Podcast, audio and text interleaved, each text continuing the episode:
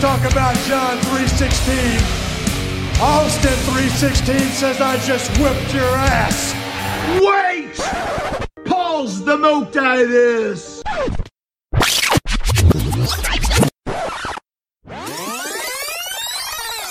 I am Broken Matt Hardy, and I would like to inform all of you out there in the multiverse about one of the most wonderful podcasts in existence. Yes, it is called The Go Home Show, and it is hosted by Jordan and Nick, and they are both true subscribers to my broken brilliant. Yes, they talk about wrestling. They cover everything in the wrestling multiverse. Make sure to check them out. The Go Home Show, as you will find it absolutely stupendous.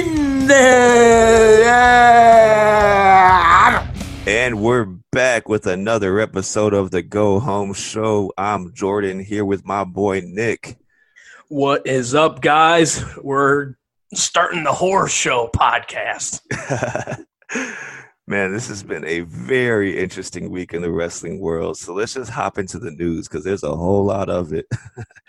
Oh yeah. So, so earlier this week in an interview at CBS Sports, Kevin Owens talked about a uh, possible return to NXT and how there had been plans of it for the past like six months or so. So around around War Games when he did come back to NXT, there was talks of him making that into a full run, and I guess it didn't end up coming together. But for from what Kevin said himself, he basically said for a while there, it looked like he was going to go back to NXT full time and he even talked about it with Vince and Triple H, and they had given it the okay, and he was like really excited about it apparently.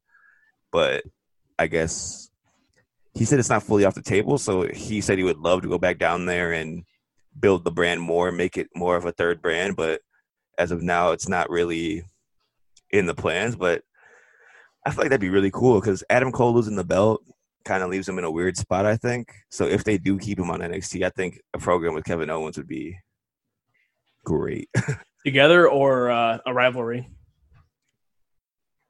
rivalry. So I know they're pretty good friends. yeah, they they- they're uh, the OG Mount Rushmore. Yeah. I got the shirt. Yeah. W- yeah. that was one of the things I had to buy because I had to give. I won the jobber title and you won the, the shirt. I'm the real champ. Champ is here. But yeah, I, I would love to see him. I used to love those. Oh, wait, that's- yeah, that that's- song. We're doing two different songs. I was I was doing like a crappy John Cena, but yeah, it definitely turned into the like '98 Armageddon yeah. song. I feel like they used that the, that song for like multiple different pay per view vignettes. I'm surprised they didn't use it for Extreme Rules The horror, horror show. The Go Home Horror Show. But yeah, I, I would love to see him in NXT and plenty of new talent. Keith Lee and him would have a oh yeah, five star match, I'm sure. and him and Adam Cole, the little bit they did in War Games was awesome. And I just want to, I would Yep. love to see them work a full match again. It's been years. I'm sure he would love to do it too. That's what's best for business. Exactly. So since it is best for business, I doubt it's gonna happen because Vince is a he's gonna keep him up on the main roster and have him be the referee for Rey Mysterio getting his eye pulled out of his head. So stupid. but there is some more big news that happened this week. So, as some of you probably know, July 18th was the day that all of the uh, no compete clauses for everybody who got released on Black Wednesday, the, the day that WWE released all the talent because of the uh, the pandemic, and two of the major ones who got released, Luke Gallows and Karl Anderson, they uh they talked a little bit Good Brothers. the Good Brothers. They had a they're in a, a live interview with Ryan Satin on their YouTube channel, and they have they started off with them announcing that hey they have officially signed a two year deal with Impact Wrestling, which is awesome. We'll go into Impact heavily on this show also, but man, this was like a two-hour interview, and they talked about so much. Uh, they started off basically, they went kind of like a chronological order. So they started off talking about how in October 2016 was the first time they wanted out of their deals, which is like very soon after they started with the company. Yes, that's because they came in not long after AJ, right? How Yeah, long after AJ AJ? AJ debuted 16 Royal Rumble, so that was January, and then but it had to be like two, maybe a month or two after them, after he debuted that they were in there. I think. Yeah, because they showed up on Raw and jumped somebody in some tag team Yeah. match, but or it was like it was the Usos or something. But I'm pretty sure it was the Usos, damn, it was like what was that? A few months of being It's under not even a full year. What the so- fuck? Karl basically said that there was an angle where he had a pumpkin on his head and got put through a table. And after the show, they were driving. He was like, "What the hell are we getting ourselves into, man? What are we doing?" like, it, He put a pumpkin on his head. I don't remember that, but that I would be asking myself what I was doing too. See, I don't remember specifically, but like I feel like I have seen that. yeah, Like I think they were against the New Day, I could see that. That sounds. if that's what right I'm to me. remembering correctly. New Day put a pumpkin. Okay, yeah, something along those lines. So he said that was the first time he had really like look, thought, looked himself in the mirror, like, "What am I doing here, man?" like he used the machine gun. He Right. was in the G1 finals, and now he's got a pumpkin on his head. What did, no, he's pumpkin head. what, what did Jericho call Kenny Omega? Pumpkin headed dipshit. Yeah, pumpkin headed dipshit with stupid haircut. That's what they were looking like going through a table, I guess. So they also went on to say they kind of jumped forward here a little bit and they went to what was it like late 2018 right before the announcement of AEW they had a meeting with Kenny I think it was with the Bucks first and they were telling them like running down the whole thing because WWE had a house show in California that day and the Bucks had just flown back from a New Japan run so they met up at a mall sat at the food court and the Bucks were basically telling them the whole rundown of what was happening with AEW and for a good 6 months the plan was for Anderson and Gallows to leave WWE when their contract ran up and join AEW. So this hurts me to speak of because like the Yeah. like the thoughts of what could have happened. So they went and did it was so close to happening that they had angles already booked out for it. Damn. And so their debut in AEW was supposed to be the main event segment of Dynamite, the first episode. It was going to be the Bucks in the ring and Kenny after a, a three way or a six man tag. Anderson Gallows hit the ring after the match, beat down the Bucks opponents. Two sweet Kenny and the Bucks. Bucks and Kenny turn around to leave the ring. Good brothers leave him laying. And the first episode Damn. of Dynamite. Damn. What the fuck? Oh my god, that was so sick, oh, Jesus Christ. dude. So what happened as far as they couldn't work out a deal or Well, that's that it gets. This is where Triple H comes into play. So oh no. So this is the first this is this is my first I know of the episode and their interview they did and I caught a couple things on Twitter but the majority of what you're saying is the first I'm hearing of any of this. This is Yeah. insane. I had to kayfabe you because I wanted your live reactions. so this is where Triple H comes into play, and the Good Brothers talk about how they had a, a meeting with, or they actually before this they had a meeting with Kenny Omega too after their meeting with the Bucks, and they were like there was more of just okay, we're going no matter what. They he Anderson said word for word. He told the Bucks, no matter what, we're coming. We're tired of the WWE. So the Bucks really like put everything behind Gallows and Anderson coming. They had like heavy plans Right. of like they were basically told them they were confirmed without signing a contract yet because their deal was still happening. So and they couldn't sign one because they're still under contract right with E. Yeah. WWE. exactly. So two days before their meeting with Tony Khan, like this wasn't the contract signing meeting, but like they had the meeting set with Tony Khan because it was the first time they were going to meet and just make sure all the vibes are right, I guess. So WWE had a uh, live event tour in Japan, and the last show of that tour, the main event, or I'm pretty sure the main event was Anderson and Gallows teaming with Triple H. And after the match, Triple H throws up a two sweet and two sweets him in the ring. And it was in uh the, the sumo hall in Japan, a place where Anderson and Gallows have a lot of memories. So both of them were saying how it was a very emotional night for them because Yeah. they were so like they were obviously so unhappy with the company and being back in Japan at a place where they had so much memories was just making it like a really sentimental moment. So after the match, Triple H comes back to the back and it's like, "Hey guys, uh, he basically told them, "What do you want? What'll get you to stay?" And at that time, it was kind of like heavily known in the back that they were planning to go go to AEW. And this part, man, this is some evil stuff. he Evil, not in a good way. yeah, Anderson says that Triple H looks at them and goes, "When I look at you guys, I see your kids. You got to do what's best for your family. Um, who knows what'll happen with AEW, but WWE will always be here." Damn. Uh, That's, yeah, that is uh, that's that kind of rotten. That's real. yeah, man. I don't. It's like the fact that he waited. The way they like it really they made it seem like where he really like caught them at a vulnerable point because they had opened up to him and explained how unhappy they were there. And Anderson said that at that point it didn't really feel like a boss like a boss eh, like situation where they were talking to their boss. They were talking to like as more of a uh, like a confidant. So they Yeah. they opened up and it seemed like he used that to get them to sign again. And Damn. they signed that night. Fuck. Yep. They weren't talking money. Were they talking money? Uh, Oh yeah, money. Money was that was a like the a big thing in it too. That's why he was saying think of your family because they offered them like big money. Damn. So More than obviously AEW is offering. yeah, Or they and or they wouldn't have taken it. and it was a five year deal com- compared to AEW's two year deal with a uh, year, uh, like another like an added year if they wanted basically. Gotcha. So they he they were u- Vince and Triple H were using the whole think of your family thing, and a few months ago Those men have a family. they weren't thinking of their families at all when they released them. So Yep. Definitely not. that really goes to show a lot about their.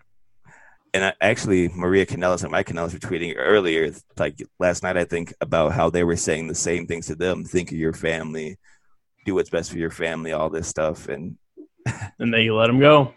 it just seems like a really like shitty tactic to say think of your family when months later you release them in the middle of a pandemic but Right. before you were claiming to care about their family that that And it's just rotten. That's a- like so faceless corporation style Exactly. tactic, you know? And a multi-billion dollar company like WWE how can they they they can't stand to lose a bit of money but Vince McMahon apparently got apparently got richer during the pandemic like Because he's the only sports going on is wrestling. exactly and he has and he's in bed with the governor of Florida, so they worked out to where it was uh, essential that WWE stay on the air. But I mean, I could say the same thing about AEW, but AEW is not a fucking. Of course, Tony Khan's. Is it Tony Khan or Tony Khan's dad that's a billionaire? Um, I think both of them at this point because Tony Khan like runs Fulham and he runs the Jaguars. So Yeah, but uh, I don't know. Yeah, it's just it's Tony, weird. Tony Khan seems like a more real person. Vince McMahon seems like Yeah, he seems a little bit more down to earth and in touch with what's going on real instead life. of just being Yeah, a corporation and the bottom dollar. exactly. But man, that it, it doesn't end there. So not only were they in talks with AEW, but they also had their AEW contract worked out where they could work New Japan also. Damn. and they were also close enough with New Japan in their talks to signing that they had a full angle booked out to where wait for this one. Oh no. At one of the shows, Karl Anderson was going to return and attack John Moxley, and it was going to lead to Wrestle Kingdom for the U, uh, IWGP US title. John Moxley versus Karl Anderson, and then Gallows was going to return and help Karl, An- Karl Karl Anderson win the belt at the Tokyo Damn. Dome Wrestle Kingdom. Oh my god. See, that's a bummer for us, but you know that's such a much more of a bummer for them. Oh, yeah, they- could have been. they hated it. Like they th- this interview, they were so like obviously like showing a lot of remorse and like realizing that they made the wrong decision. Like they basically they came out and said, "Yeah, we made the wrong decision. We thought we were thinking about the money, and we regret that 100." percent So do you? So what ended up happening with AEW? They obviously were like, we don't want to do business anymore. Or So the Bucks and the Good Brothers are on good terms now. For a while after, they, they there was a lot of heat there because for if you're if you're going to tell somebody for six months that you're coming and then two days before you meet with the head of the company, you bail on it. That's that's not a good Right. look. definitely not. That's not good business. For so sure. there is a, there is a lot of uh, heat there. Dave Meltzer reported that AEW didn't even offer them a contract this time around. Well, I don't blame them. Yeah, I you can't, I can't see how how can you count on somebody after they like basically lead you along for six months and then Right. sign somewhere else. And you were they were supposed to be a vital part of their show too on Yeah. the opening night. Opening night of the first TV show and main event segment. It's Wow. crazy, man. Like That's fucking nuts. so a fair and Rocky Romero was on the the podcast too, and he said that the Bucks texted him. It was I think it was Nick Jackson texted him said, "What the hell are they doing? These guys fucked us." Right. Like so, there was like real heat there because they texted. oh, I'm sure. Yeah, Because that they have to worry about their families too, obviously. exactly. And they're taking more of a chance than you know, they had a cushion to fall back on. Gals Yeah. and Anderson. They had the WWE cushion that they obviously did fall back on. The Bucks, you know how much of a chance they were taking yeah, with definitely. Cody starting up fucking AEW. and basically like the way that Anderson and Gals explained it is that the Bucks really put their necks on the line. Like basically, like they were the ones saying, "Oh yeah, they're coming, they're coming, they're coming." They told us they're coming, one hundred Right. percent, no matter what. And it kind of made the Bucks look stupid when yeah, I was gonna say it made him look bad too. yeah, this it's it's just a crazy scenario. So And- how did they end up get snagging the deal with uh, Impact? So Impact had also um, offered a contract at the same time AEW and New Japan did, and they Okay. just didn't accept it then. But apparently, Impact just offered the same exact contract as before, which is c- crazy. Like, this is what I'm think about this. WWE has to release so many wrestlers during a pandemic. They're a multi-billion-dollar company, but a small company like Impact can sign Gallows and Anderson to a deal that they offered pre-pandemic, which is obviously we would expect to be more money. So like Yeah. They offered them the full contract as they did before, full amount of money, and they also signed multiple other people during the pandemic. But WWE is doing nothing but releasing people. Like, Yeah. And making money. I don't know what Impact's financials are looking like. but it Obviously get really- money from somewhere.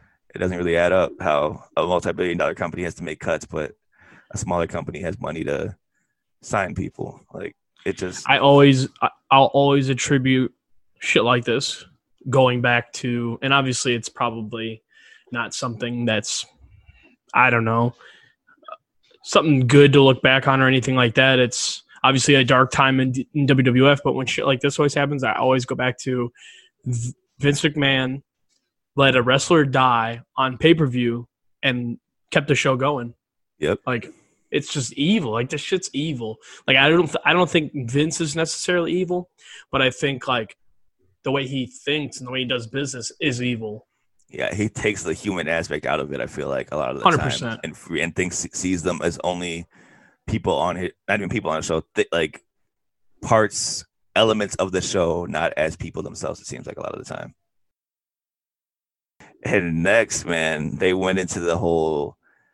Speaking of Vince, they went into the whole Saudi Arabia incident, and they basically confirmed what everybody's reports were that they had heard that it was a sort of a hostage situation thing where it was true that Vince cut the feed in Saudi Arabia. they heard it over people. They had somebody from production straight up tell them they heard it in their headsets that that happened. So What the fuck? it wasn't a mechanical error. And if it was a mechanical error, it was something where they, the Saudi like government, purposely made it a mechanical error so they couldn't leave. Damn. So it it was for sure like a power struggle thing between Vince and the Prince. So what ended what ended up happening uh, that basically released everyone? They talked it out or something, they didn't- or I guess so. Ga- They didn't really know because Anderson and Gallows were stuck there with like everybody else. So they don't like like I said, we never will really know the truth because we just know what we heard from people who heard it in their headsets and what we saw from our experience. and what were So, they like, saying in the headsets? Like cut it. No, they heard in the headsets that Vince cut it, and like they that's where they they were like they started scrambling because they thought it was something on them, but he was say, like they heard that Vince cut the feeds, and that that's what Anderson Gallows got told from the guy who was wearing Wow. the headset. And nobody ever explained anything when they got back. Like Nope. there was one funny thing. He said, uh, Gallows said that Michael Hayes walked up to him, and Anderson and uh, Gallows asked him, "Are we like hostages?" and Hayes goes, "Oh," and walked away. do do do. Oh, that was funny. Free birds flying, bro. Free birds don't care. It's true. Speaking of somebody who don't care, they they uh they shot on Paul Heyman a lot here too. They definitely were burying Damn. him. So Paul Heyman, obviously at this at the point where all the releases happened happened was the uh, head of Raw, and Gallows and Anderson talked about the day that they got released. They saw the whole the video from Vince explaining that there will be some releases and all this, blah blah blah blah blah. The thing he sent to like every talent just to let them know what was going to happen before it happened. And again, Anderson's like he was just sitting on his couch f- feeding his kid or something, and he saw these videos. Like, oh wow, that's crazy. And he looked at his wife. He goes, um, "We're good though. like we're just in the main event of WrestleMania. We're good." Oh, no. and then he gets a call from Mark Carrano, who's the head of talent relations, and he said he picks up the phone. He goes, "No way, me?" And Mark's like, "Yeah, man, I'm sorry, all this." And they both said that Mark was really like polite about it and very ap- apologetic, but Gallows Anderson said. Like Gallows, tell him what you said when you picked up the phone. and Gallows picks up the phone. He goes, "Oh, hey, buddy." And Carrano says, "Oh, I just got off the phone with the tag partner." He goes, "For what?" and Gallows is like, "Oh, there's no way we're releasing us." And then uh, Carrano basically tells him what's happening. He's like, "Are you kidding me, man?" like, Damn. pissed, and it's just crazy. But the Paul Heyman aspect of the story comes where basically AJ Styles hears from somebody that Paul Heyman was the one who basically told Vince to put the Good Brothers on the list of people being fired. Really? And AJ confronts Paul and he goes, "Oh, no, you have my word. I would never do that. And if I and if I did do that, I would be straight up with you." So AJ doesn't really believe him, so he goes to Vince and asks Vince, "Vince, tell me straight up right now, was it Paul?" And Vince goes, "Yes. Damn. What the fuck? Why Yep. would why? Why, Paul? Why? I, Why, I don't Heyman? know, Why? man. And and that's why AJ Styles has been shooting on Paul Heyman so much recently. He was basically calling him a bold faced liar and all this stuff. Wow. And he was basically the reason that AJ isn't on Raw anymore. Damn. That's because AJ said he wouldn't work with him Holy shit. because he did that to his two close friends. Because the way Anderson and Gallows say it is that AJ feels responsible because he's the one who convinced them to come work for the WWE. Because originally, when AJ got offered the contract, they were also in talks with uh, Impact to go there the first time. Like when they first left New Mhm. Japan, they were going to go to Impact. But AJ was like, "Oh, WWE has interest in me. Oh, now they have interest in you two. Come with me." And basically, AJ feels responsible because he brought them in just for them to be. And when they resigned, AJ was like a heavy factor in trying to get them to stay there too, apparently. And he just feels responsible, and which is just just crazy, man. He's like, I wonder why he went out of his way to like put them on the list. They just made the list. it's I don't know, man. It's it doesn't make any sense to me. Wow. Like, Hmm. it just weren't Paul Heyman guys. Is what basically Anderson said it came down Yeah. to. And we talked about this before we started recording that FTR was on Cornette's podcast, and they pretty much buried Heyman too. I mean, they kind of buried Bruce Prichard, but definitely more Heyman. They were like, if somebody lied to us, it was definitely Heyman more than Bruce Prichard. Bruce was pretty much a straight shooter. Yeah, it's crazy, man. I I can't believe it. Like that's just evil. Because Vince said himself, he told AJ, "Yeah, they weren't on my list, my list originally, but Heyman said to put them on." Unbelievable. See, that's that's one of the the like I don't say disadvantage. That's one of the negatives of among many of there not being a live crowd because once all this shit came out, I guarantee you there would be some like Heyman screwed uh, you know, Gallows and Anderson Yeah. signs or just like when Matt Hardy and Lita and Edge, that whole thing was going Yeah. on people yeah Matt. people were chanting and they pretty much demanded that they bring back matt hardy and they did eventually i think it that i think that would Yeah. be one of those things if we had a live crowd Well, again, Anderson and Gallows said they're never coming back ever, no matter what. So i don't they, blame them They WWE made their mistake, and I don't blame them at all, especially after what happened this weekend. So, that being said, let's wrap up the news segment and hop into Raw so we can get start talking about some wrestling. wrestling So, Raw opened up with the VIP lounge with Dolph Ziggler. Tom Phillips basically reveals reveals that Ziggler is not gonna announce the stipulation for the uh, match at McIntyre on today without or before the show, which I think we should talk about later on. I got some guesses to see what that's gonna be, but we'll we'll throw that in the prediction segment. but basically, McIntyre comes out interrupts Ziggler because Ziggler is basically saying McIntyre would never have the uh, success he had without McIntyre because Dolph claims to have brought Drew back into the WWE, which ain't go down that way. Eh, eh.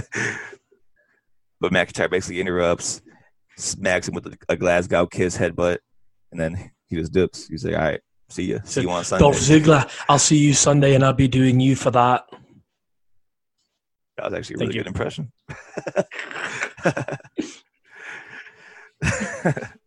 so next we had Los Ingobernables de WWE, Andrade and Angel Garza against the Viking Raiders. what was that song they did in the car? Viking Raiders. That segment they did. It was like we. They were, he was like eating a chicken or a turkey leg in the car. uh You remember? was, was this on it like the uh, road trip show they had No, it was it was on Raw. They were in like the car driving, and they were just kept saying random words and going Viking Raiders. it was weird.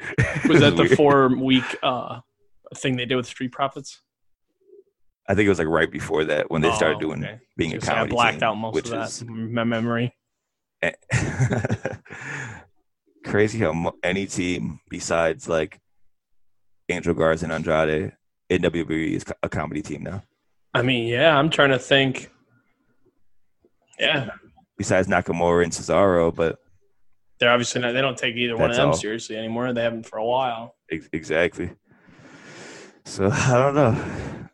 Tag team wrestling's a joke in WWE apparently, but in a little bit we're gonna talk about some great tag team wrestling, so it's okay.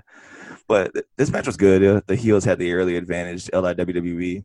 They ended up pinning Erik and eliminating him, which left Ivar to fight for himself. But Ivar's he, he's the one who everybody thinks is cute. If you remember for those segments, uh, I don't know what that's gonna help him do against LI WWE Yeah. here, but I don't know if that's going to help him. Period. Period. So he ends up eliminating Andrade, but after some in- interference, Andrade helps Garza pick up the win.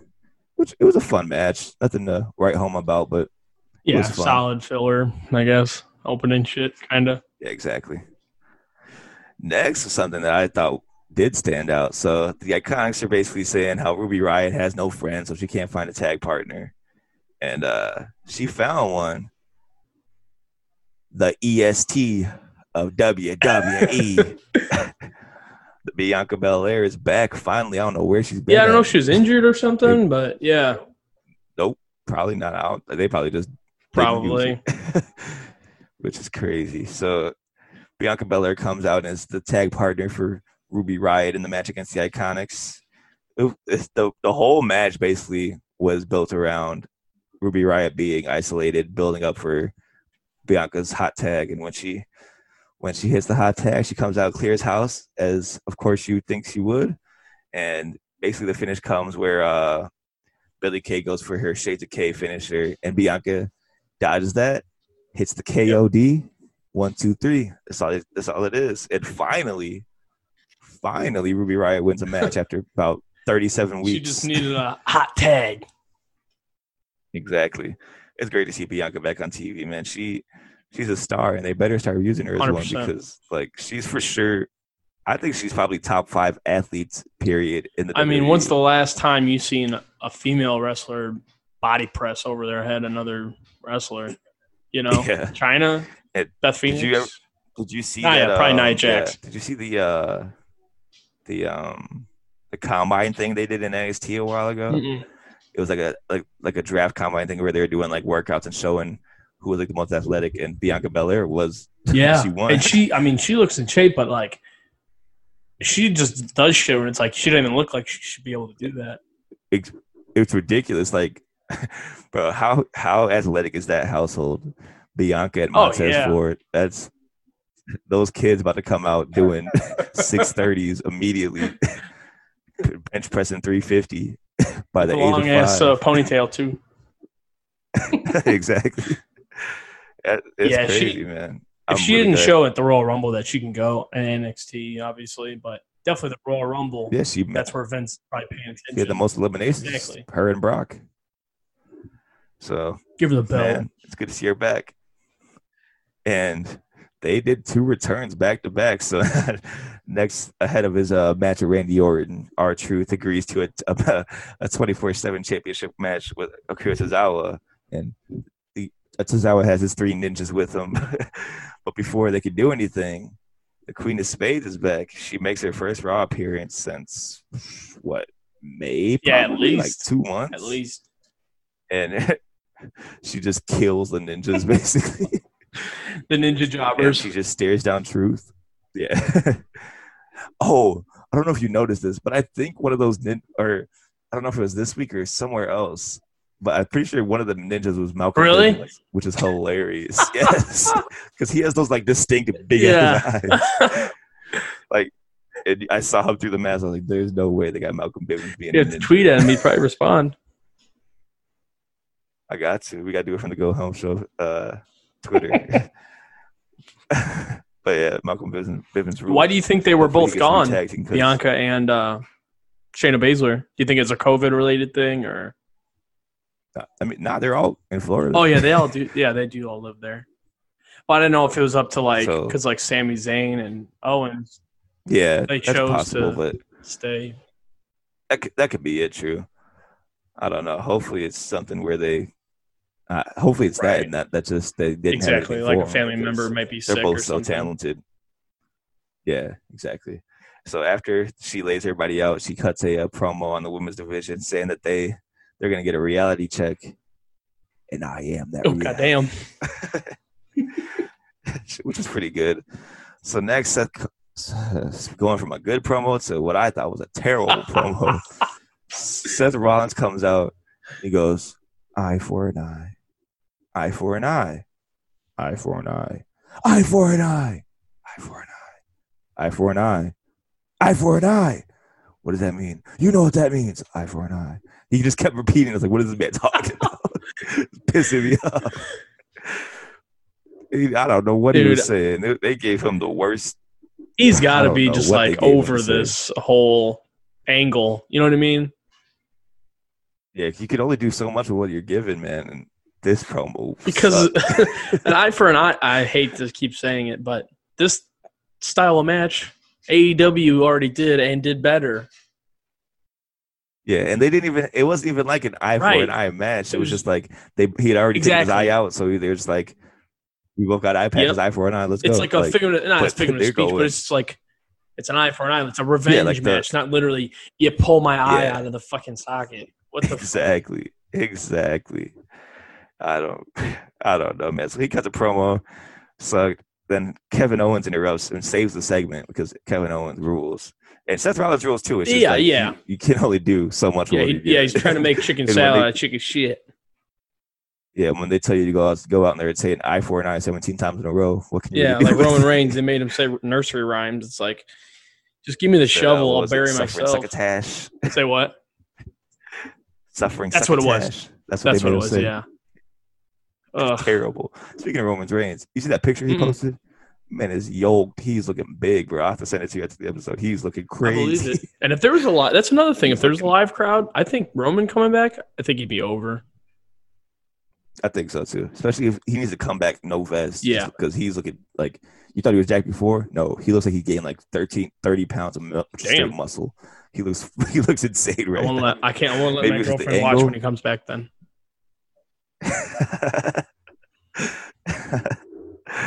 but yeah, so KO comes out, interrupts, and they basically have a back and forth. Then Murphy comes out to attack. Aleister Black comes out and says, uh uh it ain't gonna go down that way. So it leads to a match between Murphy and Aleister, which It's always of course is good. great. I'll never get sick of it. We've I feel like we've said that so I feel like we've seen show. this match probably four or five times. yeah, they need to stop this angle. It's going like I love the matches; they're Yeah. good together, but like it's kind of like an oversaturation thing at this Yeah. point. Because this angle's been going on between Seth and Rey for what three, at four least. months? They're milking It was this. the first. Pretty sure that's the first thing they did after Mania. I believe it? so. Yeah. Because he ended. Because he ended the feud with Owens at Mania, Yeah, and then yeah, he came back and he and then Becky got gotta pregnant and he did the shit with Rey. No, no, he came back. Becky got pregnant. Rey said something to him like, "Oh, you're gonna be a good dad" or something. Then he snapped.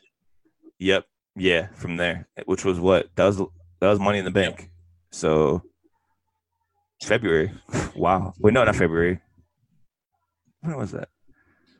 Like, it had, to be, May. yeah. Yes, May. Cause yes, because Shayna Baszler was on Money in the Bank, and the last time she was on TV was May. So, wow, That's nuts.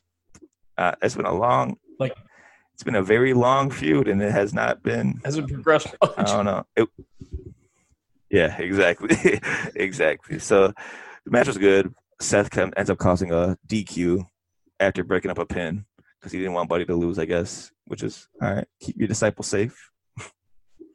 so that leads to the match which was scheduled, which was Kevin Owens and Seth Rollins. Ke- KO was t- like his smack talk during this match was hilarious. He, he I forgot what he what Rollins was doing. He said, "Where are you going, dumbass?" I was like, "Wow." Kevin Owens. Yeah, rules, he was the high point of uh, of this whole segment, really. Yeah, definitely.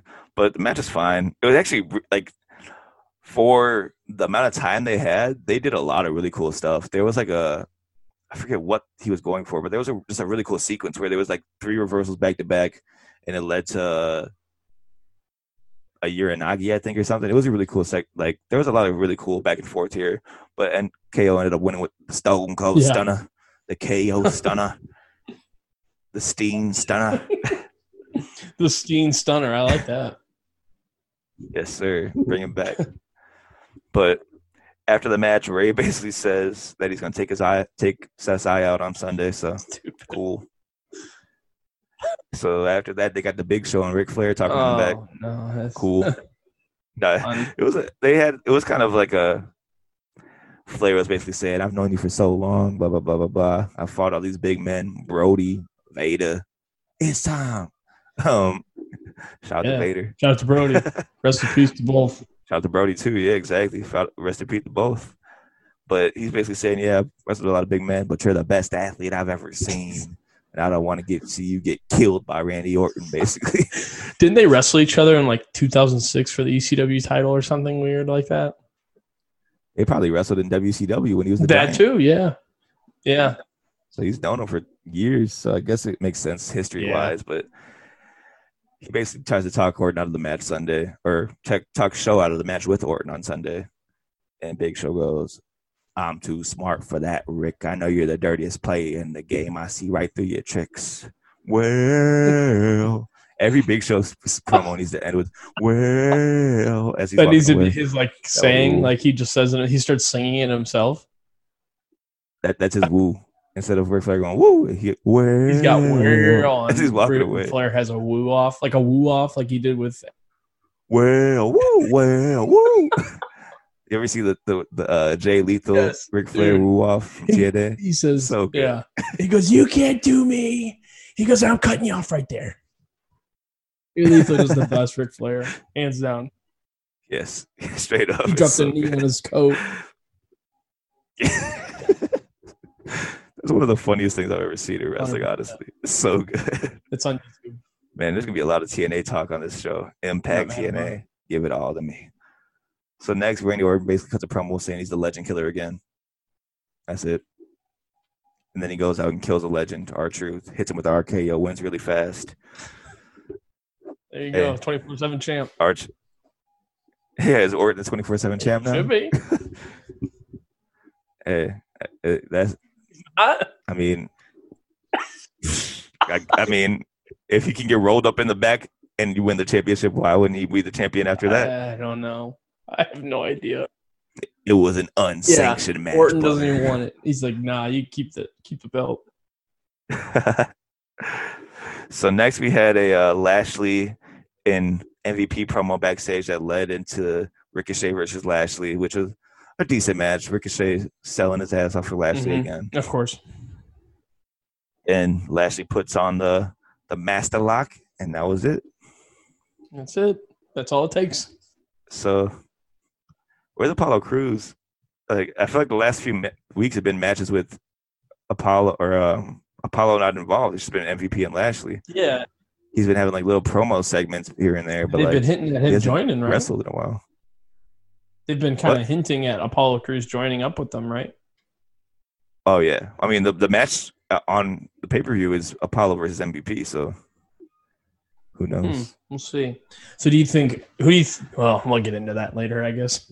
Predictions. Yeah, we'll, we'll see you you uh, go up in smoke. I will retain Go the down jobber title. so the main event of this show was Sasha and Bayley against the Kabuki Warriors. This match ruled, Mhm. honestly. They they gave him a lot of time. This is probably the best Raw main event in a while. I texted you after after it happened. So like, man, that match, Yeah, match it was awesome. great. This is definitely uh, where it needed to be. Yeah, and Sasha ended up getting the win with a, a nasty bank statement. She was cranking it, like she was. She had that one in pretty pretty snug, but I'm pretty excited for both of these matches at the pay per view. Bayley and uh, Nikki Cross, and then Sasha and Asuka. I think that'd be Mhm. pretty good. They got they set up for some good women's world, uh, title matches at the horror show. so let's move on to Tuesday night Impact Wrestling, which this was the uh, go home show for Slammiversary. And man, Slammiversary was a very fun. So I'm very excited to talk about that. But first, let's talk about it, some Tuesday night Impact. So it started off with a eight woman tag match, which saw Jessicka Havok, Nevaeh, Alisha Edwards, 10 woman tag match actually. Susie and Kylie Rae defeat Kimber Lee, Kiera Hogan, Tasha Steelz, Rosemary, and Taya Valkyrie. Um, I said that backwards. The other team won. Susie got the win after. Um, no, I was right. Never mind. I was right. Second guessing myself. Susie got the win after hitting the uh, the panic switch, which was um, Su Yung's finisher. So after she hit the, hit it, got the win, she started like glitching out, freaking out, like, "Oh my god!" she had like flashbacks to being Sue Young, I guess. Oh, well, there you go. This is pretty much the gauntlet match from the pay per view, right? But they just split yeah, up. but it's like in tag team form, yeah. So next they had XXXL, Acey Romero and Larry D. They lost to the Deaners, cousin Jake. What's his name again? Something. and Cody Deaner. It was a fun match, decent little hoss fight. Slap But- beat. I can't wait. For, exactly, big meaty man. I can't wait for uh, Jake something to get a uh, Impact singles run because man, He's gonna take off. he rules. He's We already know to. that. There's no like he can promo too. They, I don't think they really let him and ha- haven't really let him shine in that segment. But like we've both seen, Yep. he can promo. He can go in the ring, put on great matches. He's not just a big dude. He can Yep. move. I say let him go. Go. Let him lose in X division. You know, Oh, I don't know if he. What are the requirements for X division? Is it like a cruiserweight thing? Is it just like a, There's no weight Oh, limits. There's no shit. limits. It's not about weight limits. It's about and the X limits. stands for extreme? I don't know. I mean, Samoa Joe was the X Division champion. That's so- true. Yeah. So after the match, XXL shows a little bit of heel. They uh, attack after the match, leaving uh, the Deaners laying. Acey Romero heel turn. Ooh, Acey baby. He don't want to lose his love. He didn't want to lose that match. tonight. he didn't, but he did. Damn. so next there was the uh, contract signing for the women's or the knockouts championship match, Jordynne Grace and Deonna Purrazzo. So basically they're just going back and forth, jaw jacking basically, and it ends with Jordynne slamming the virtuoso's face into Oh. the table. Classic uh, contract signing in wrestling. Typical. And yeah, exactly. So the next match saw, I guess this was, this was the main event technically. Tommy Dreamer and Crazy Steve with two Z's, of Of course.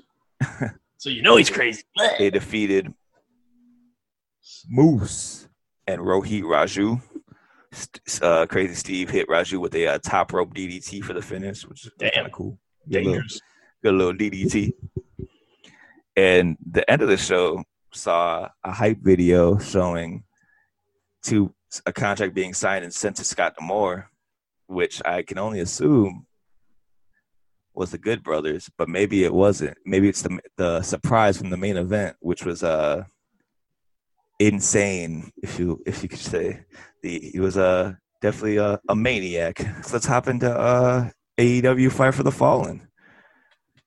So it it opened up with JR calling it the wrong name of the show. he calls it Fyter Fest 2 for like three times. I don't know what this man's talking about. it's Ross time. He says, Welcome to AEW. This is Fyter Fest Part 2. And I'm like, What? he like, says wait, that do I have while the there's a big one? fight for the fallen graphic on the screen. Like, what is this man talking about? I'm sure whoever's in the back, you know, JR is the voice of my generation's wrestling for sure, I would say. Yeah, definitely. But there had to be somebody in the back just like, oh my God. Yep. Just like shaking their head like, fuck, man, it's right there in front of you. exactly. And it was the first thing he said on the show and the last thing. Which, like, bro, I did not catch that. two hours of the show when you can't, you can't figure it out yet. Come on, Oh, man. fuck, We're live, man. pal. We are. They were live, pal. So the first match on the show was Sonny Kiss and Cody for the TNT title. I loved it, man. I thought it was a great way to start the show. Sonny Kiss has improved so much in the past uh, year. He he looked really good in this match. He he came out with the uh, Jacksonville, uh, the what was it, the Roar of the Jaguars, their cheerleaders. Yeah. Had- He was better than them. yeah. He was he was going crazy with the dance. Yeah. They- Yeah. Yeah. If it doesn't work out in AEW, shit, yeah, might right. as well try out to be a, you know, cheerleader in the NFL. yeah, right. He, he, He's better than them. he was hitting the dance. He had it smooth. I, I wonder how long he he had to take to learn that, because he he had, he definitely looked tighter on it than they were. Definitely. Shout out to Sonny, man. This match was awesome. It was for sure easily his best match in AEW, but this Yeah. I don't have anything to compare it to, honestly. yeah that he'd been on Dark a lot, and I think he was on Fight for the Fallen last year's pre-show, maybe. I think so. I think he was in a rum. Well, he was in a some. The last time I saw him was he was taking. Remind me of what show this was. Tommy Dreamer and him, and Dreamer was taking the butt bombs to the head. Um, that It was might have that. been all out. what was that? I don't know. I know what you're talking about though. That might have been double or nothing. Yeah. first one. I believe. I believe you're right. Yeah, it was one of those job, you know, job royales Yeah, or something. yeah. But, but that was the last time I saw him active. And I know he's been on Dark, and I know he's getting the segment with Janela. Oh, yeah. He's in a team with them. this is the first match where he really got to showcase what he could do, and I think he's looked really good here. Yeah, he shined. Cody was really working heel at the beginning of this match. Or, I was gonna say, yeah, he- and they showed uh, Tully out in the crowd. yep, throw up the force. Yes, sir. There's there's a lot. They're they're really heavily hinting at that, man. I I I called that like a long time ago. I'm waiting for it Yep. to come true. Yeah, you called that many months ago. so I'm excited. But this match was awesome. Cody really uh he started off immediately with a punt kick, like not not even like the bell rang and he immediately attacked. No handshake, no nothing. Yep. He gets No frustrated. respect. Yeah, he gets frustrated at one point, takes off the turnbuckle pad. He Arn's like, "What are you doing? You're getting too aggressive. Relax. You're gonna lose." It's, uh, Sonny ended up reversing the turnbuckle or the attempt to hit him with the turnbuckle pad. So Cody eats the turnbuckle pad. Sonny hits a Cross Rhodes, which was Yeah. awesome. Uh, what else? Sonny hits a pretty good 450 in this match too, which he, Yes, he does. he has a he has a really good 450. uh, Honestly, um, Yeah, he can go. but the finish of this match saw Cody winning with the Cross Rhodes, of course. But like I said, Sonny really shone through here. It was a really good performance, and I'm glad he got the shot to get on one of the big shows on Dynamite a chance for the Yeah. title. And it was, and Cody ended up ending it on more of a baby face, Yeah, he like I guess. did the whole handshake deal and everything. Yeah, I, I didn't understand that. Maybe he was just like showing that he is going to turn heel a little bit and then bringing it back to babyface. I, I don't know. Yeah, it was a great match though. Yeah, it was a great match. Speaking of what I thought was a really good match, the Lucha Bros and FTR ended up having their match next. they ended up coming out again in the uh the FTR truck, Lucha Bros, and they also And Jr. says, "How do the authorities not know about this?" uh, they had Butcher and the Blade with them driving the car. So they, so they, I think they might be going with a five way stable: Lucha Bros, Butcher and the Blade, and when Pac comes back, that's like I don't know because he, he kept doing this. Fenix kept doing like a triangle. I'm sorry if you're the listening. triangle. It's a, yeah, like Triang- a triangle symbol. Triangolo de la Muerte. yeah. Let's go Pentagano de la Muerte. Oh, goddamn. There you go. That's a real. That's a good dark stable right there. That's some scary dudes. Yeah, definitely. I'm taking. All right, let's take a, make a bet. How many pounds of muscle do you think Pac has gained in this quarantine? This man's about to, he looked crazy before. He's about to come back looking. Yeah. He's about You to come back know. looking crazy. he's about to have. At least he's got muscle. At least he's got muscles and a good body because that face, yeah, he's something else. That's not what a mama could love. he's a bastard. yeah, he's a bastard. It's fitting. But yeah, I think that'd be a cool way to go with it if they do go down that direction. But Yeah, I, I don't understand why the Butcher and the Blade has gone like they whitewashed their clothes. You know what I mean? but Like butchers wear white. that's true. That's true. But if you're in a triangle, if you're in a pentagram of death or pentagon of death, you should wear all black. They wear black in the ring, but it- it's their casual gear where they rock all white. They, they're just hanging out. oh, They're just hanging out, okay, man. Nice. they look like they're painters in that truck. That's the meat wagon. That's what they called it. oh hell. Okay. but man, the beginning of this match, Dax and Penta were beating the hell out of each other. Dax's chest was straight up bleeding, but yes. Penta was Bleeding. chopping this man with no remorse. He like it was like there was like actual like visible like streaks like drops of blood coming down from his chest.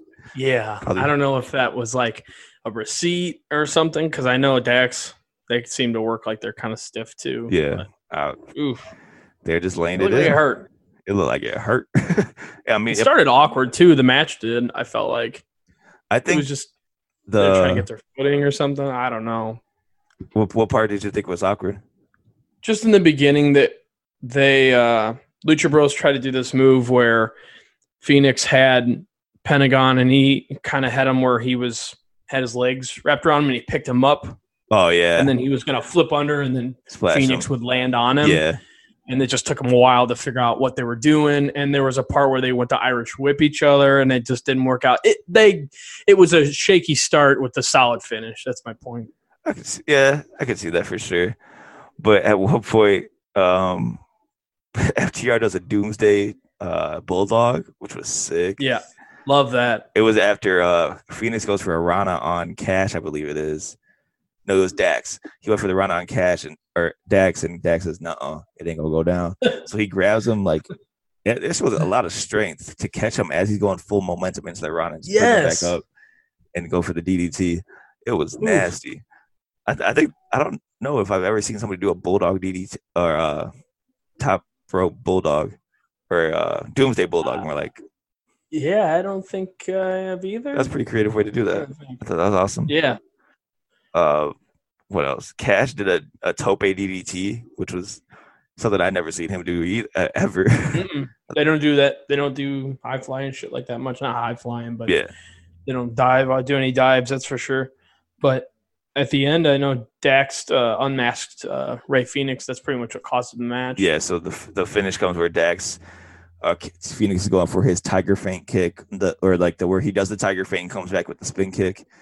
He does it one time, tries to go for it a second time, but he uh, Dax has it scouted the second time, pulls the mask off, hits him with the roll up for the win.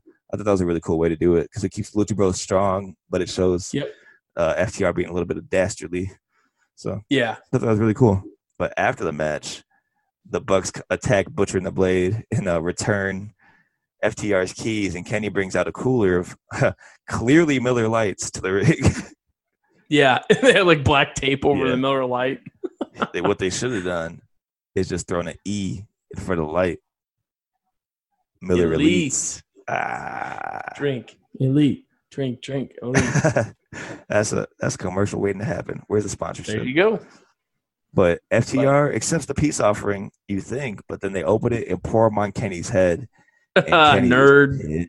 pissed. He's pissed. He's like, I paid good money for that beer. but the Bucks stop him from start starting the fight, and they basically just go their separate ways. FTR goes out, leaves the ring. Dax grabs the cooler and pours it on his head. yeah. I'm sure he needed that though after wrestling that match in the the Florida Heat. Ooh. That probably felt real good. Two things. The truck didn't start when they tried to Yeah, start was it. and then explain quick if you can. What's up with the Christian as fuck shirt that the Bucks were wearing? They um, that's the I know you said it was uh, be, being the elite yeah. So basically, the, the Bucks are very Christian, and that's some just something they said offhandedly, and then they turned it into a thing where it happens every week, where he's like, um, what is it, Matt? He's like walking up to somebody doing something, somebody offers him like a drink or something. He's like, "How dare you? You, one of my best friends, you think I would do that? I would never." Um, cause, because I'm Christian AF. Like Oh, it- it's stupid, but it's funny.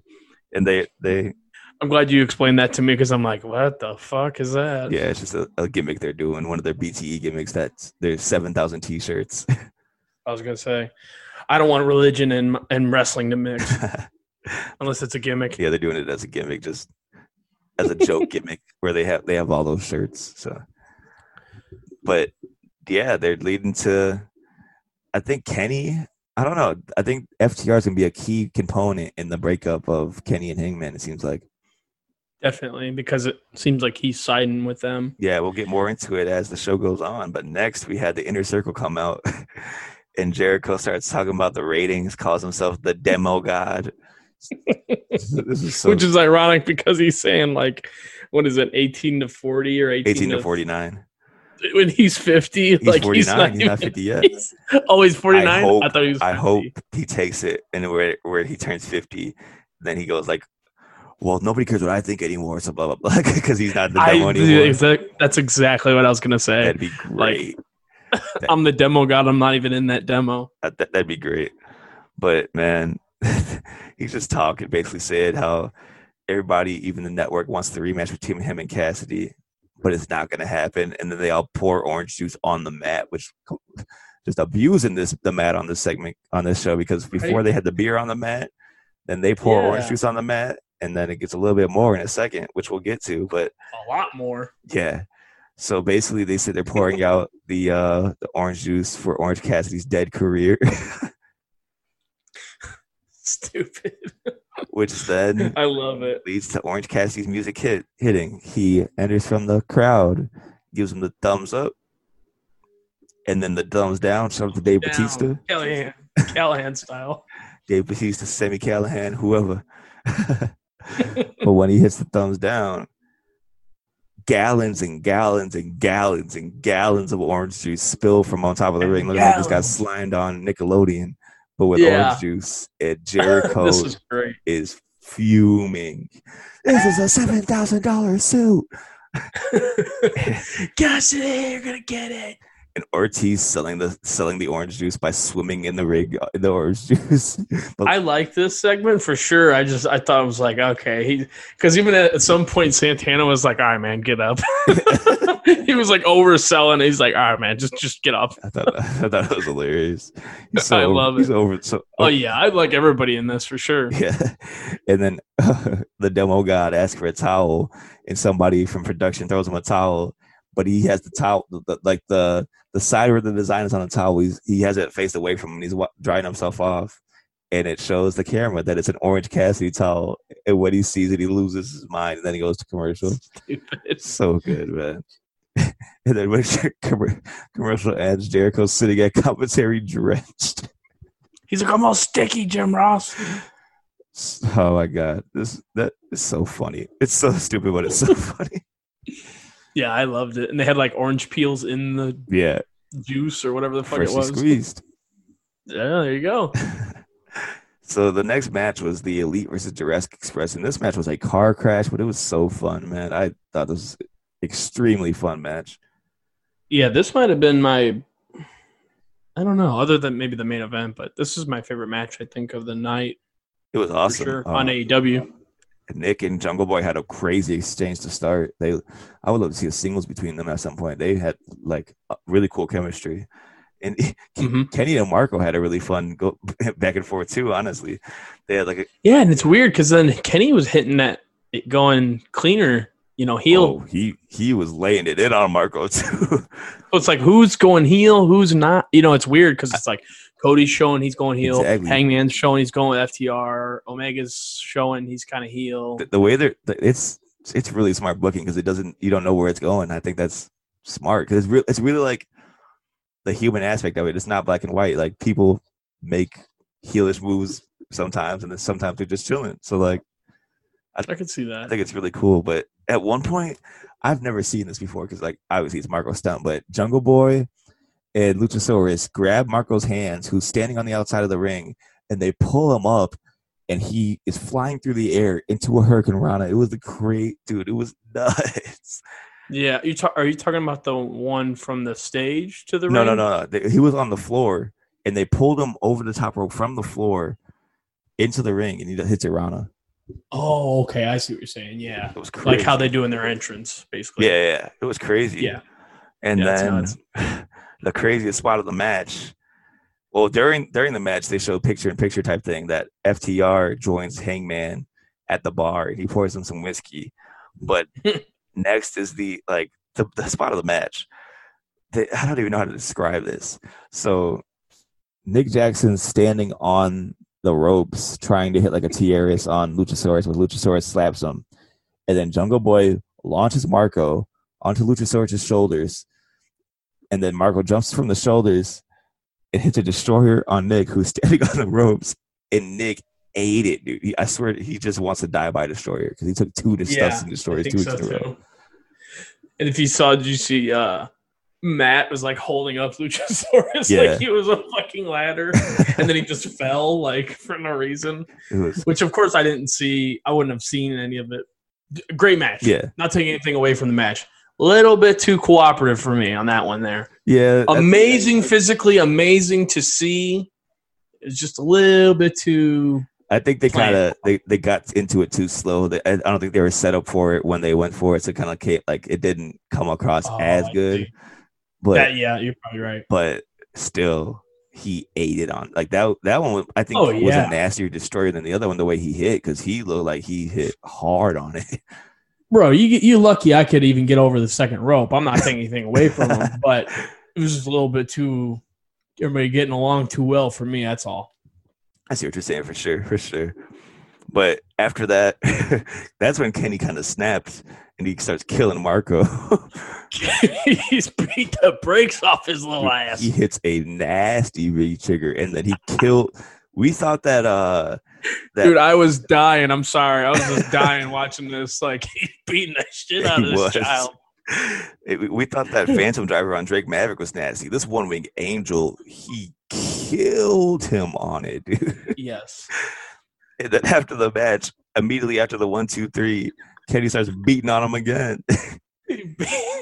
He He starts laying into him. Dude, I could watch him give a V trigger to Marco Stunt like over and over again. Dude, I Marco love was it. selling the hell of it too because he was getting He was taking it, bro. Yeah, My hat goes off to him. definitely. And then after after the match, Kenny's beating on him, and the Bucks pull him off, and he goes, "What? He tried to kill you." Yeah, right. He's not wrong. And he's and he just keeps saying, "What? It's just a match. It's just a match." But like the match is clearly over. But he's like, "It's just a match. It's just a match," and like he has that look in his eyes. Yeah, he's gonna take the cleaner. He's he's looking like the cleaner, and I I That's what you love were it. That's what you said. I'm like, yeah, damn, he does. I, I love it. If we get the cleaner in AEW, that's who should take the belt off Moxley. For sure. That'd be amazing. So next, Ka- Hikaru Shida cuts a promo saying she's ready for anybody. Basically, she says that uh she seen she sees Nyla's going after the belt again, but bring it on. Basically, she's ready for whoever. And which leads to a um, a Jon Moxley promo where he's basically saying he's seen the the Taz promos, the technique by Taz, saying he won't be able to hit the paradigm shift. Well, he's just gonna rip his arm off. Gonna go after the uh, surgically repaired bicep, and uh, Moxley's wearing a Danny Havoc shirt here. Rest in peace. Love that because that, that was uh apparently Danny Havoc drew a lot of Moxley's first logos, so they were pretty close. Oh wow. But that led into the uh the Nightmare Sisters, Brandi and Allie. They had a match against Kenzie Paige and MJ Jenkins, and MJ Jenkins just recently got released from NXT, like right before the Oh. whole massive or the whole like mass exodus of Hmm. releases. So shout out Now to MJ it's Jenkins. the Nightmare Sisters versus the Jobber Sisters. Yeah, basically, but it was a quick match. Allie won with the final cut, and they're they're just pushing this story. Kind I think I'm not sure where it's going, but it's more of like a dark I don't know. storyline, and they put they brought it on the TV. And Brandi looks a lot better than she- in the ring than she was last time I saw her in the ring. So she's been training. I would agree. but after that, we got another women's segment. There's like a good amount of women's segments on the show, which is good. Mhm. Showcasing the division. Nyla Rose comes out and announces her new manager. Excuse me. Excuse me. You called this one, Vickie Guerrero. She is Nyla Rose's new manager. She comes out and cuts a pretty good promo. I don't know if you caught this. Yeah, she didn't flip her. She didn't slip up or nothing. No. She was on it. I don't know if you caught this, so but she basically she goes, "This is just like a promo to the women's locker room." She goes, "Stop lying about how great you are. You won't ever be smart enough to cheat to win. And now that I'm with her, Nyla Oh, Rose wow. will steal all of your dreams." She threw in She the lies. She cheats. She Yep, steals. She, she threw that in there. I like that. I like that. I a lot. love that. I did not catch that. That's awesome. Yeah, I love the the uh, the Eddie references there. I love that man. Yep. I, I think I'm very interested to see what they do with this pairing. I think it's interesting for sure. hmm Next, they announced what happens is all happening for next week. But the, thing that stood out to me most is Diamante versus Ivelisse.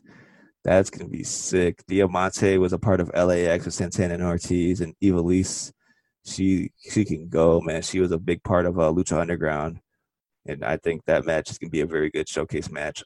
I don't know which way it's gonna go because I'm not. I don't know. I'm very excited for that though because they're both really good in the ring.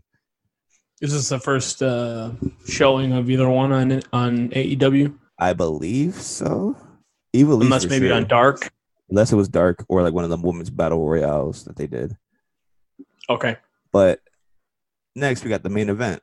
FTW World Champion Brian Cage.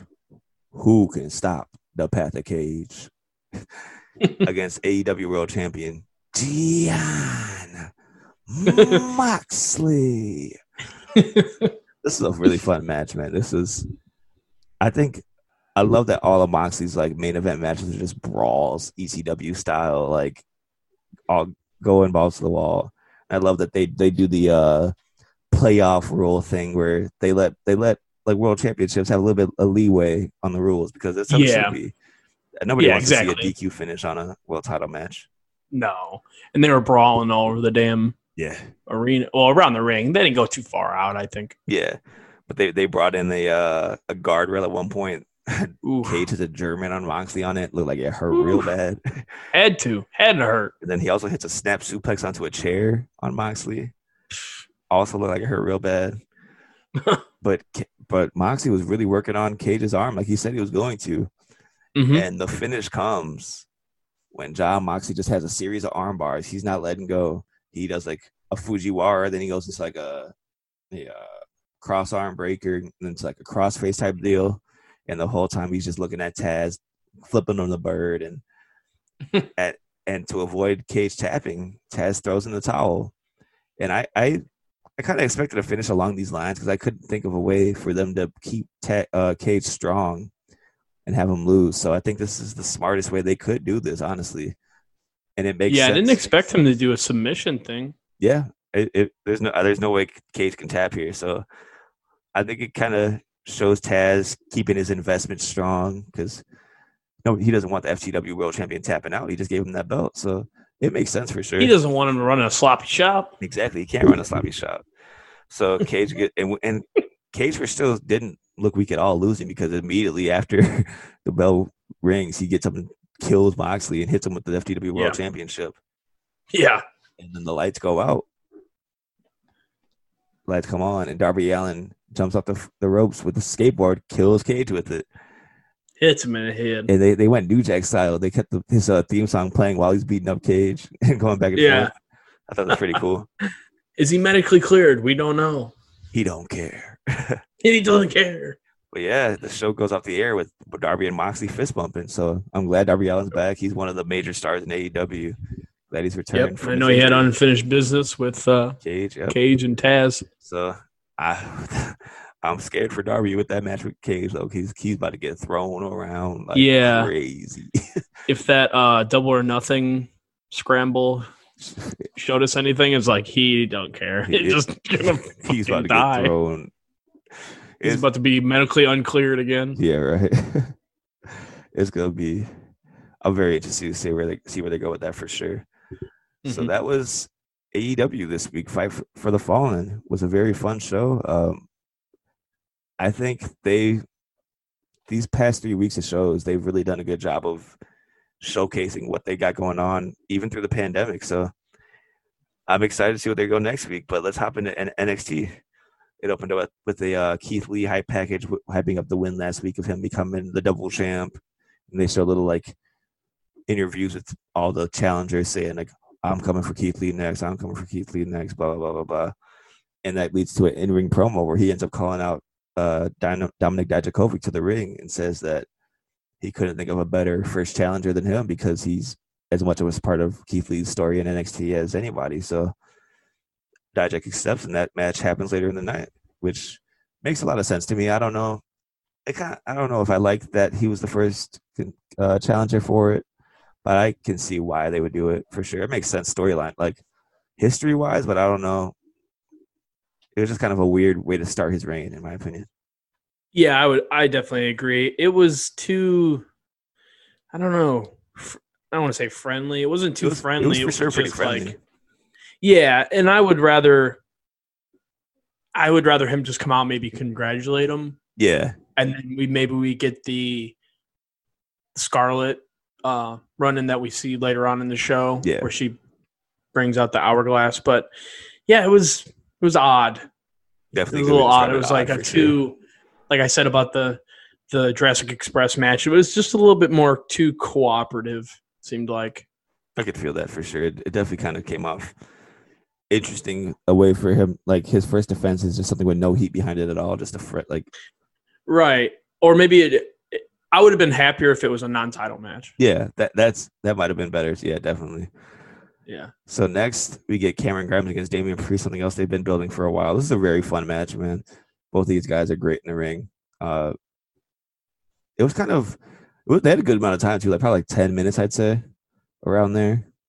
Mhm. But the finish was nasty. I've been saying from the start that that Damian Priest should stop doing the crossroads, but if he does it this way, he can do it because it looked nasty. He does like a rope hung crossroads, and he killed Grimes on it.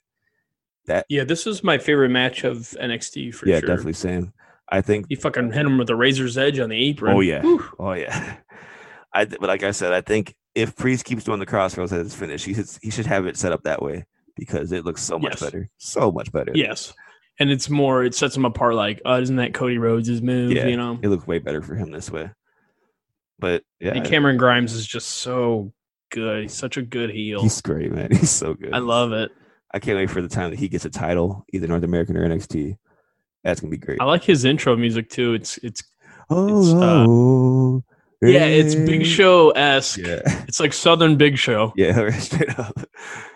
So next we get a, another Thatch and Thatch can vignette. He's just stretching his students, basically, putting them in arm bars, trying to break their legs, and just smiling about it.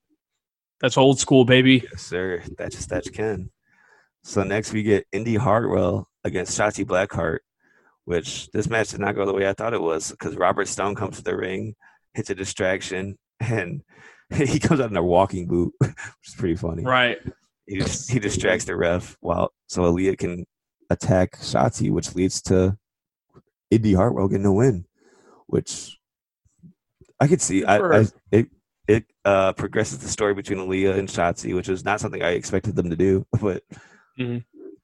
I'm not mad at it. It was a decent little segment. But Yeah, and then I, I I don't know if Robert Stone is gonna be rec- is he gonna recruit Killian Dain? Do you think he's building up a staple, or do you think he's just a joke? I think Thing. I think it's just a joke thing. I don't know where they're going with it. Gotcha. Yeah.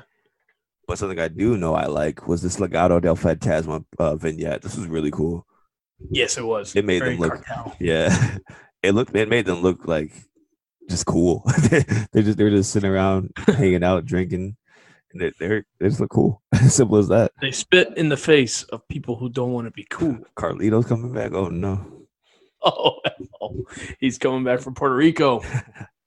But yeah, I thought this vignette was cool. They're, the way they're building these guys are actually is actually it's interesting. They like it's not very it's not similar to many WWE gimmicks. So I think it's pretty like a cool way for, to make them stand out.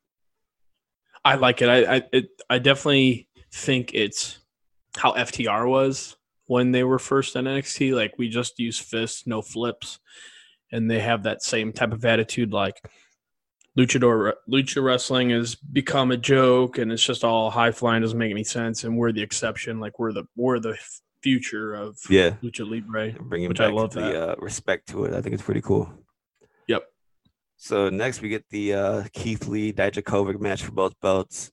It was a great match back and forth, of course, but it just I don't. There's it was just weird because you know Keith Lee isn't losing, so like Of course. That's know. why I said like why put the belts on the line. yeah, I know we've seen this match, you know, three, four times, and I'm not mad about it. It's like Murphy and Aleister Black. I know it's going to be a good match no matter what. It's just like, why have the belts Yeah, on the line? Because we know he's not going to lose I definitely agree. But Keith Lee ended up winning with the Big Bang catastrophe, and the I think this match was just to have the segment after. I'm pretty sure it's which is. I don't feel like you should have a, championship match just so you can have the seg- the little angle after. I feel like that should be something more important. But Right. Scarlett comes out and pours out like the remains of the hourglass that Yeah, Keith which I thought Lee that was smashed. a cool visual. I, think Definitely. that was cool.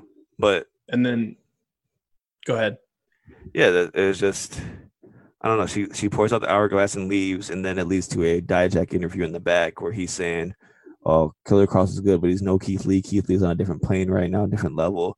And then Kross just comes out and lays lays this man Dijak out, drops him on his head on some concrete, and that was it. So they're making Kross look like a monster, man. I don't Yeah. I really don't know the way this like. It seems like they're going right directly into this feud with Kross and Lee, unless they do a cross. yeah, no, that set up a right. It set up a match, and it set up a match for next week that they announced that'll be Dijakovic against Kross. Yeah, so I don't know if they go And- like a full feud there, if that match just leads to the match with Lee. I don't know. It just seems like they I don't kinda- know. I'm just worried they're hot shotting this thing with Kross too much. I think if anything, what they should have done was take away the match. You don't need the match. He comes out, he congratulates Lee, blah blah blah blah. You could put another match there in place of that one. Because even with the double belts, it seems like it should be a main event. And it wasn't. Yeah, exactly. It, And it wasn't. Not to I'm not putting down what was the main event, but that should have been your main event. yeah, Keith Lee that double belts first defense. If it's the, yeah, Yeah. it should be a big deal.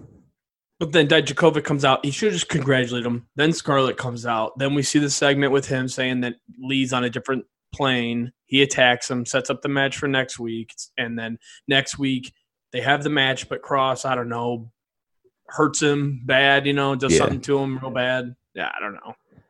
Yeah, I don't know. I guess we'll we'll see next week where they go with this, but it's kind of strange. So next we get a uh, Timothy Thatcher match against Denzel Dejournette, which was cool because apparently Den- Denzel's like a very he has like a big uh, background in amateur wrestling. He was like a champion somewhere in some college, so it was a, they had a a cool Thatcher Thatch Can style match, and he he kept up with the Thatcher for the most part, definitely. Yeah, it was a squash match, but not too bad. Yeah, it was just like a, a pure wrestling like Thatcher Thatch can, but Thatcher ended up winning with a single like Boston Crab, making him Yep. tap out, and then after the match, he just keeps beating on him. He doesn't stop the attack, and then Oni Lorcan comes out in jeans and makes the save. Yeah, I love that. One of the things um, that Cody, I'd like to hear what you have to say about this. When AEW was first starting up, and it was Cody and the Elite against Inner Circle, Yeah, and Cody pointed out like this isn't WWE. I can jump over this rope and attack you. yeah, Ever since then, I just don't know why. Maybe it's just because I'm I'm a freaking mark, but I just never noticed that that like there's like this invisible wall where they can't go after the guy. it's very true. It and this is what ha- this is exactly what happened. Oni Lorcan like basically like you get out of this ring, chased him out of the ring. He didn't really do anything to Timothy Thatcher, and then Thatcher gets out of the ring, and he's just like, "Yeah, you better stay out of here." And it's just like, why? Why wouldn't he just go after him? that's definitely true, understand and that. I, it's just a, a WWE. Uh, it's one of their policies, I guess, something that they do. yeah, it was just odd. It was one of those times where, ever since he said that, I'm like, damn, they really do do that. They do that a lot. yeah, they, I I didn't really notice it as much until he says that too. I for sure agree. I like Oni Lorcan and and Timothy Thatcher, but yeah, it's just yeah, for sure. WWE. I definitely feel that. But the main event of this show, I thought was really good.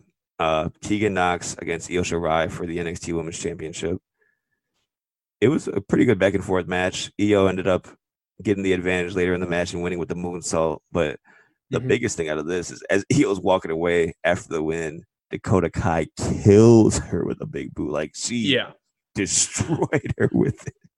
she came in with the Street Fighter. Yeah. the Yeah, Io ate that boot for sure. There was no work in that one. She killed her with it. yeah, there might be a receipt for that one. So there's, so I guess we're getting Io versus Dakota coming up, which that'll be a great match. I think that's gonna be like a standout matchup for Dakota. I think because she, yeah, she- I, been more good, excited but- to see that Yeah, definitely. because I feel like Io Shirai is more of a, she's more kind of a center baby face Yeah, than she is heel, but Dakota Kai's full heel for sure. yeah, exactly. And hopefully we don't get any outside interference from Raquel Gonzalez either.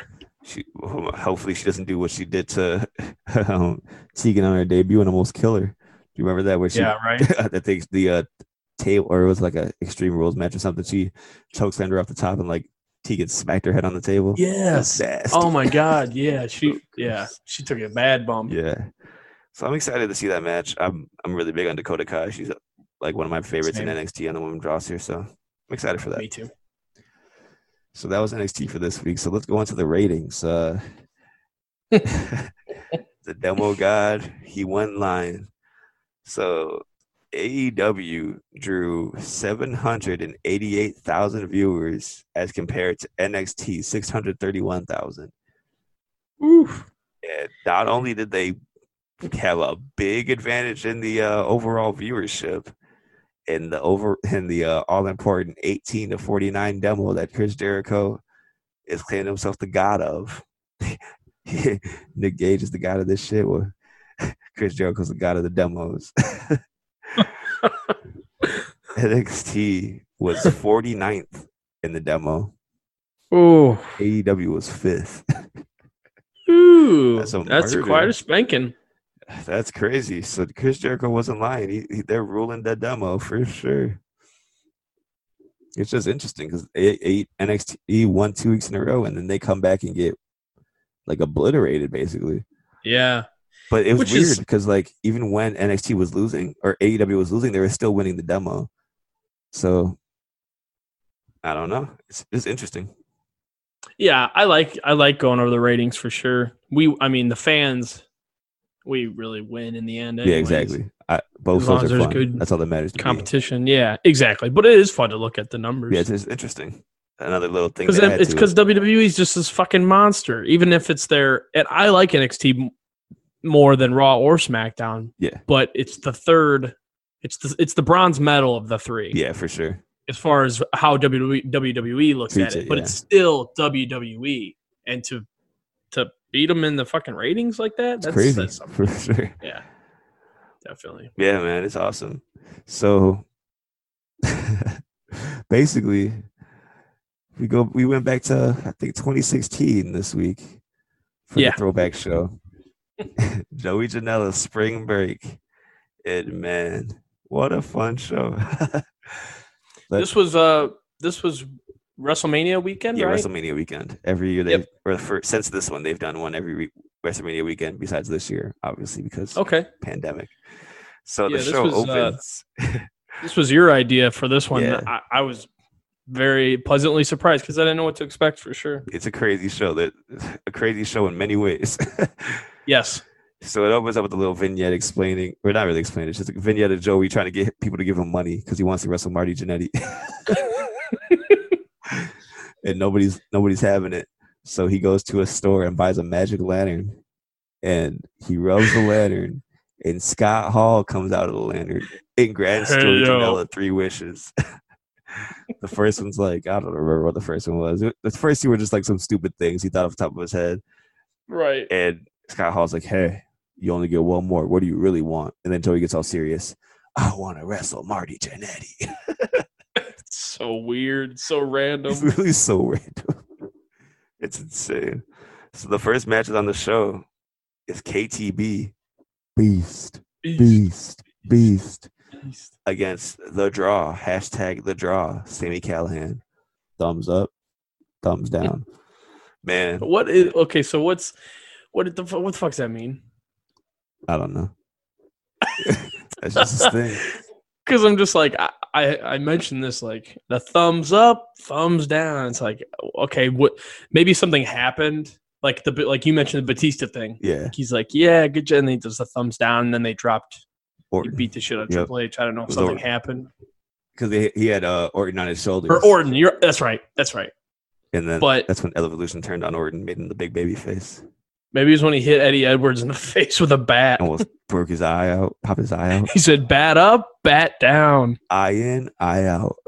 Ooh, yeah. But yeah, but this set they had Sami Callihan go against KTB to start the show, and this match was a great way to start because they started out hot. The 1st thing that happens is while while KTB is making his entrance, Sami does a dive before he even gets to the ring. Yeah.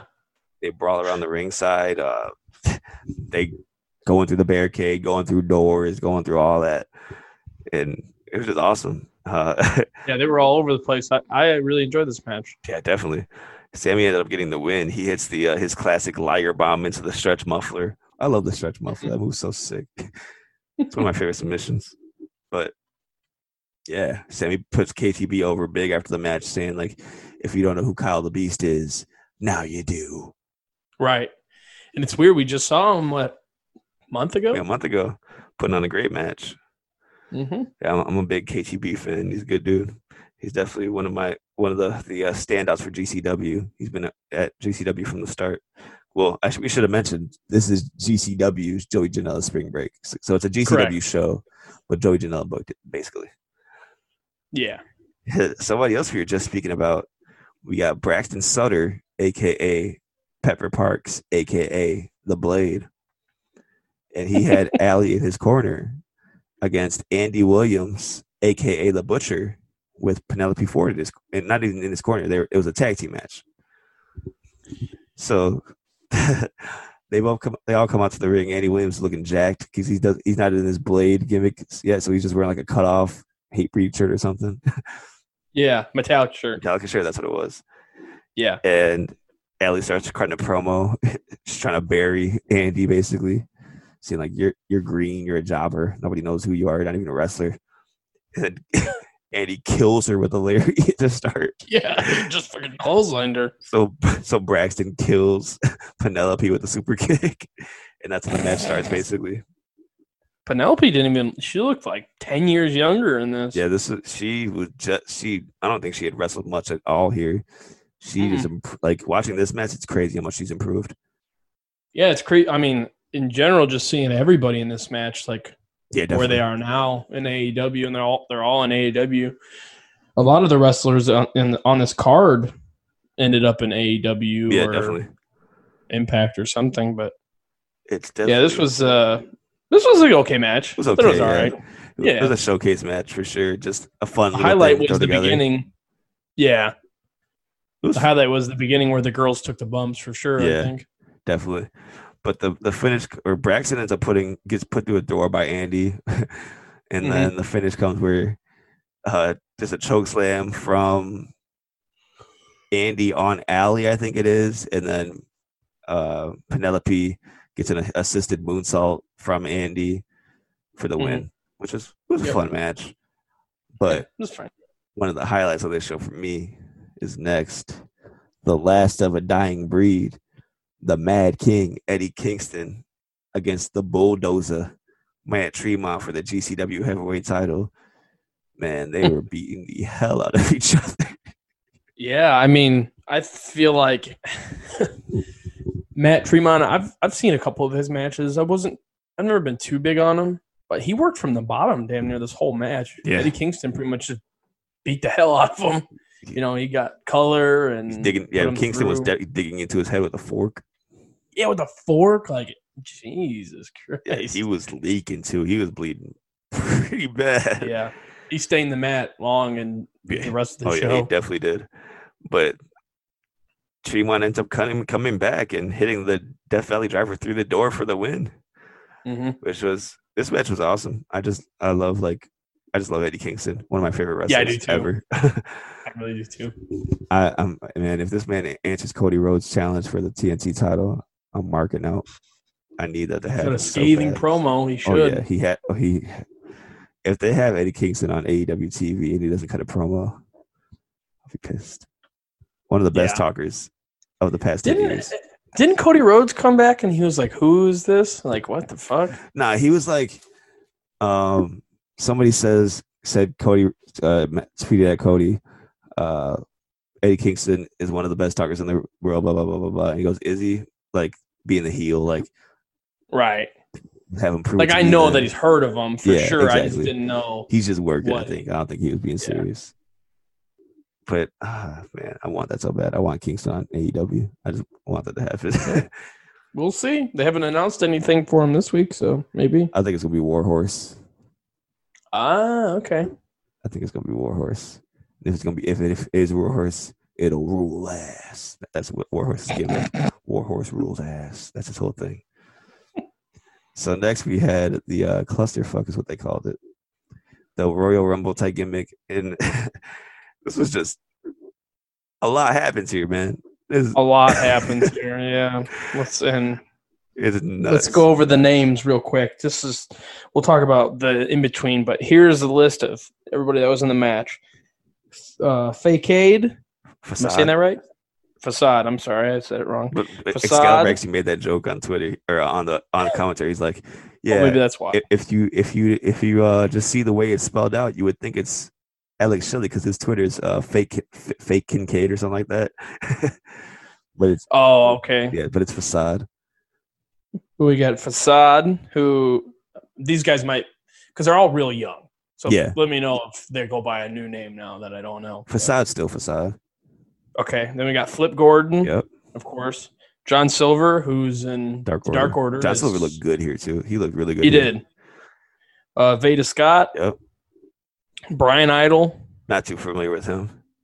Me either. Crazy I Boy. have no idea who Crazy Boy was, but he had me dying. I don't know. He was cra- he was crazy. Yeah. Uh, here's some here's somebody that stuck out stuck out to me. Uh, Jervis the nicest man on earth. Jervis rules, man. He went around tickling everybody. So there's that. Then we have the Invisible Man, Yes, Jim sir. Cornette's favorite. Uh, Jimmy Lloyd, Different boy. great, love Jimmy Lloyd. Eric Cannon, Eric Cannon rules. Glacier, Glacier, yes, Glacier. Dink. D- yep, Dink the Clown. Dink made an appearance. Ethan Page. Yep. It's great. And, And uh, E- yeah, that was it. Ethan Page was the final entry. yeah. Yep. So man, where do we start? so much happens in this match. Facade at one point hits a crazy springboard 450 to the outside. Right. And this was Royal Rumble rules, right? Like a thrown over the top rope or is it pinfall? It was pinfall. pinfall elimination. Yeah, pinfall elimination. But it was like a Royal Rumble entrance type gimmick. So like where they would come out Yeah. as a with a countdown. Uh so much happens in this match. Invisible Man enters and clears house. He takes everybody out. Everybody's hit taking uh they're just getting destroyed. Invisible Man's DDT, just yeah, everything. he's over. Invisible Man was very over. But uh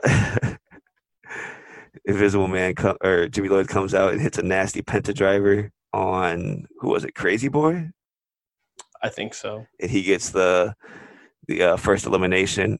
then Eric Cannon came out, starts drinking PBR.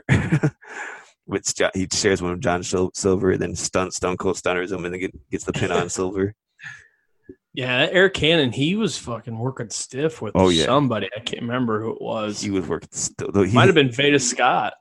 Yeah, yeah. Yeah, he's beating the hell out of her. and he was hitting some nasty uh he hit like a I don't know what to call it. It was like it was like a brainbuster sort of, but he spun into it after bouncing their legs off the ropes. It was Yes, nasty. yes, that was great.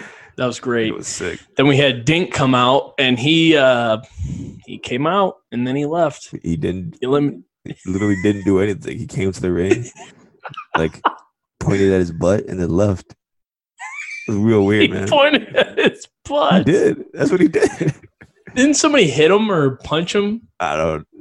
I thought he, bit, took a He bit Veda Scott's butt. I think. That's right. Yeah, and that's all he did. Then he left. and that was it. So he eliminated himself. Dink out. He didn't even eliminate himself. He just left. Went to the back.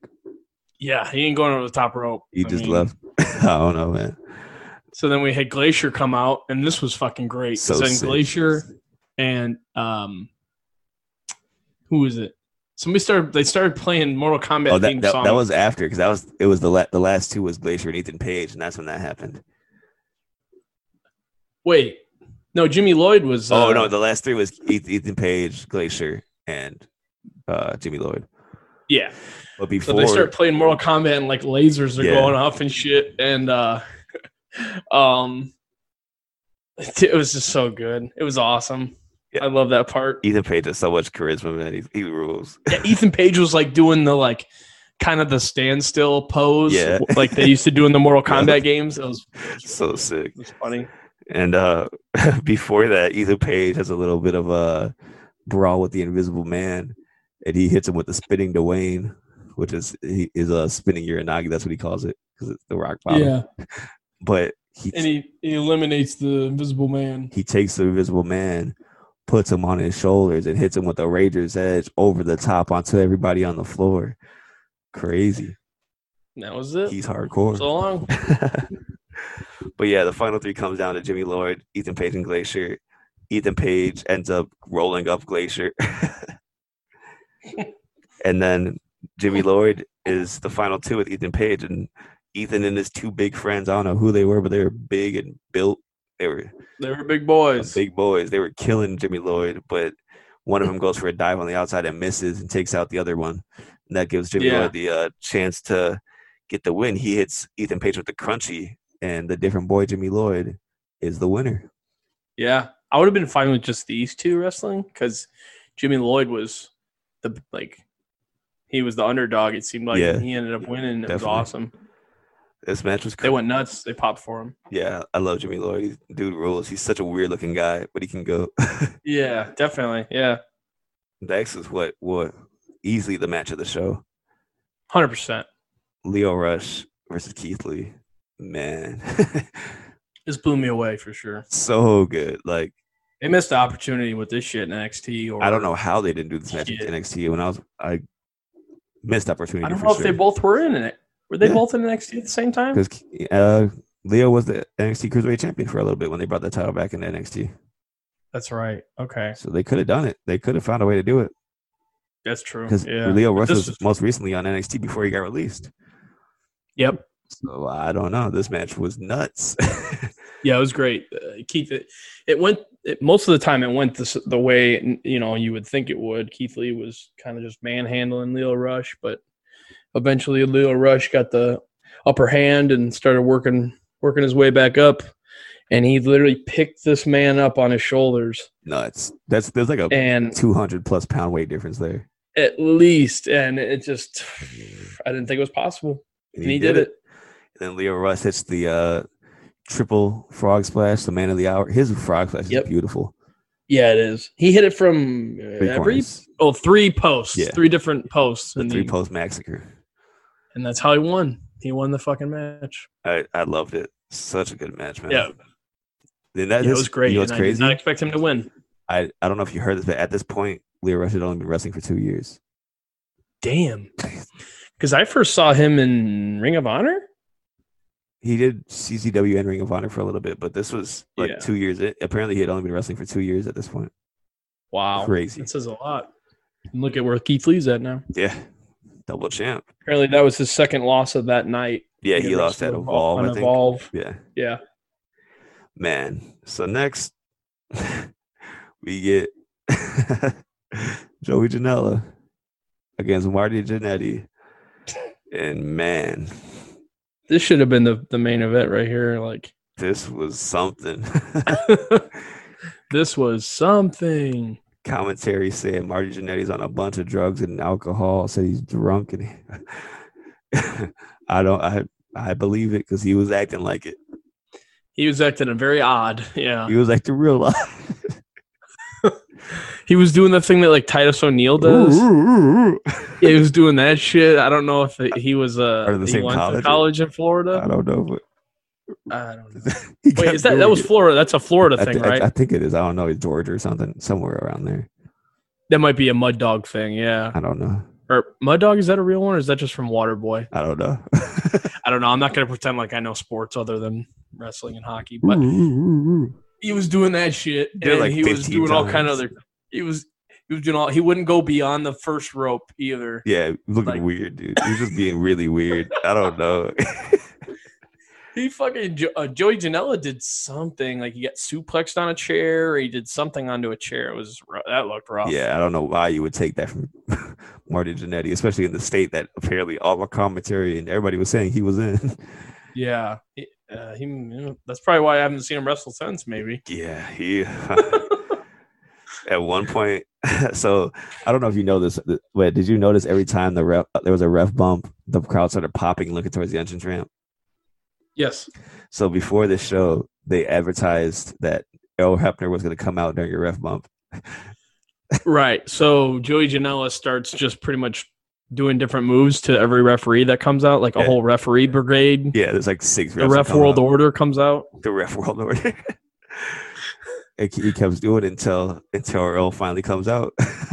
Yeah, Earl Hebner comes out and he uh he gets into a shoving match, a shoving match with Joey Janela because the crowd started turning on Janela, even though it was like his show. Yeah, but yeah, they were just they're just buying in. Yeah, I love it. so funny, man. And then I don't know what's going on here, but some so somebody comes to the ring in a mask, and it's clearly Virgil. Right, right. That's what I was like, because people were kind of cheering, but then he takes the mask off, and then everyone's like, "Oh, it's Virgil!" Like, how did you not know? I knew it was him right away. the fuck? I don't know why Virgil came out, I don't know either. But it was That's the only Virgil. booking he got. Hey, I'll take a Virgil appearance anytime I can get it. Sh- Soul, Train, Jones. exactly. so Jannetty hits a terrible destroyer. Terrible. Barely got it. Despicable. I mean, Janela did all the work there. Yeah. It was literally like uh Janela picked him up for an air raid crash and did a backflip. That's what it looked like. it was so bad. It was really bad. I was like, I'm like, I'm surprised he got that far. It was funny. it was really funny. Yeah, Joey, Janela put him over. no, Joey, Joey went to the super kick. No, no, I know, but I mean, like by doing Oh, that, but- yeah, yeah, yeah. Yeah, he's putting him over by like allowing him to do that to him and pretty much doing all the fucking work. He literally did all the work. It, it was hilarious. But yeah, Joey Janela ends up winning with a super kick, of course. but yeah, it exi- that was that happened, and then they cut a promo, and Joey cuts a promo, and then he gives the mic to Jannetty, and Jannetty just has the most inaudible promo I've ever heard. He's not saying a damn Ever. Like I literally turned this shit up so loud. I was like, I don't know what the fuck he's saying. Even Excalibur on commentary said, uh, so this was streamed on FloSlam, which is something that doesn't exist anymore. But he said, FloSlam, Flow Slam production quickly working to get the subtitles up. Dude, he was burying Jannetty the whole match. It was so Did funny. we ever find out what he said? Like Nope. what? He was saying Okay. But I, I thought Maybe they just cut the mic when he, they gave it to him. I thought that was so funny. Excalibur openly buried. He said, FloSlam production quickly working to get the subtitles up. Yeah, he Excalibur. When you when I hear him in PWG and on this this type of stuff, it's like I have a little bit more of uh, respect for the commentator that wears a mask. You know. He's just unhinged here. He just doesn't care. Yeah, he just don't give a shit here. it's so funny. Yeah, he's way he's more way entertaining here in PWG than he is in AEW. Yeah, he, he has to be more of like a TV commentator in AEW. But Yeah, he, but does, he does drop some lines in AEW still. Like he'll make fun of He like does, JR on commentary like openly. It's, it's funny. yeah, this and is, Jericho is always giving it to him. Yeah. too. I love that. so next we get the main event, which is Matt Riddle against Dan Severn. yep. I'm not. ag- I'm here for it for sure. I, I'm about both guys. Yeah, definitely. But um, Dan Severn's theme is so match sick. was okay. Yeah, the match was okay. Before the match, Severn cuts a promo. He goes, "So I hear you're gonna kick my ass." Well, here I am. Damn, bro. Dan Severn is everyone's stepdad. yeah, but he but he's a shooter. He can still go He here. Like, sure, hundred percent. He beat the fuck out of everybody in that fucking in that arena. yeah, for sure. But it was a, it was a decent match. Catches catch get can style. This Yep. this would fit more in like a blood sport than uh main event of a spring break. I think. yeah. Oh, 100 percent. Way more fitting for that. What? Why did David Starr come out with Matt Riddle? Who knows, man? Even the even the commentators were like confused. Like, why is why is he out here? Well, he ain't coming out anywhere anymore. Ooh, he might be. Yeah. He don't exist he, no he more. ain't coming out. He gives. Yeah, he ain't coming out of the grave either. yeah, he buried himself on that one. Definitely. Good riddance. So long, piece of shit. But Matt Riddle ends But- up making Dan Severn tap with the bro mission, which Crazy. That's a. That's a. I mean, that's a title in itself. yeah, making Matt Dan you- Severn or making Dan Severn tap. That's crazy. Yeah. Even if it was a fucking, you know, a pro wrestling match. yeah, exactly. To say that you worked with Dan Severn's, I'm sure most MMA guys, it's a dream for them. Yeah, for sure. So yeah, that was it was interesting, man. Very fun show. Yep. I'm glad we watched it, especially for that. Yeah, me uh, too. Keith Lee and Lio Rush match for sure. Yeah, that was worth it alone right there. So, speaking of worth it alone, I don't know how worth it this gonna be. Some of it at least. But let's hop into the uh, predictions for Extreme Rules, the horror show, real quick. I'll start. Uh, let's just start from the bottom and work our way to the top. So, the tag team Smack SmackDown SmackDown tag team titles. We got the New Day, Dude, eh? which are the champions, against Shinsuke Nakamura and Cesaro in a table match. Um, I. Th- who you got here? Uh, I'm gonna say I have no idea, and I'm gonna say Cesaro and Shinsuke. I was leaning towards that too. I think. I think we get. I think we get new tag champs for SmackDown right here. because I feel like, and I haven't watched SmackDown in years, but I feel like New Day's had the belts for a long time. I could be wrong. Didn't they win it at Money in the Bank, or was it before? It was a SmackDown before Money in the Bank or something like that. Yeah, because I don't think they wrestled at Money in the Bank. No, they did, but they won. Oh, okay. Yeah. Huh. So I, yeah, I think we're. I'm going for Shinsuke and Cesaro too here. Yeah. Uh, Apollo Crews against MVP for the uh, U.S. title. I'm gonna say Apollo retains. I just don't see MVP winning it, and then he's the manager and he's got the belt. That doesn't make any sense. I think that'd be kind of funny. Yeah, I mean, I, I think if they did do that, I think Lashley eventually turns and is like, "Wait a minute, yeah, and I don't think you have the belt." I don't think we need Lashley as a face. He needs to stay as a heel. Yes. So I'm saying Apollo retains here also. All right, here comes the big one. Uh oh. Eye for an eye. Rey Mysterio, Seth Rollins. Is Rey Mysterio's contract up or something? I I believe his contract has been up and he's been working with no contract. Okay. I will say Seth wins. I'm kind of leaning that way too because I think it's just a way to write Rey off television. Yeah, and I don't see. Yeah, I I see Seth Rollins being there every week. I don't see Rey Mysterio coming back and working a, a Seth Rollins schedule basically right now. Yeah, exactly. So I got a little prop bet for you on this one. Do they kayfabe the eye being taken out, or do they do they do like CGI? Oh fuck. I don't think it's gonna. Sh- I don't think they're gonna show. Ah fuck. I don't know, man. I'm, I wouldn't I'm have guessed they threw guys off of. A I'm going fucking CGI. Give me a CGI eye pulling. Give it to me. CGI. Yes, give it to Like me. Like a CGI. CGI, Get it? exactly. Okay. Oh wow. Um, I'm gonna say say like pretty much what happened when he hit his head against the stairs. Okay. When he originally took the eye, Yeah. I think it'll be one of those where like grabs the face, like oh no. All right. I, I can see that. But I could see them like, oh look at the eye. It." It's Exactly. like a fake eyeball. I- I think- Ah, yeah. I, I'm going Hmm. CGI.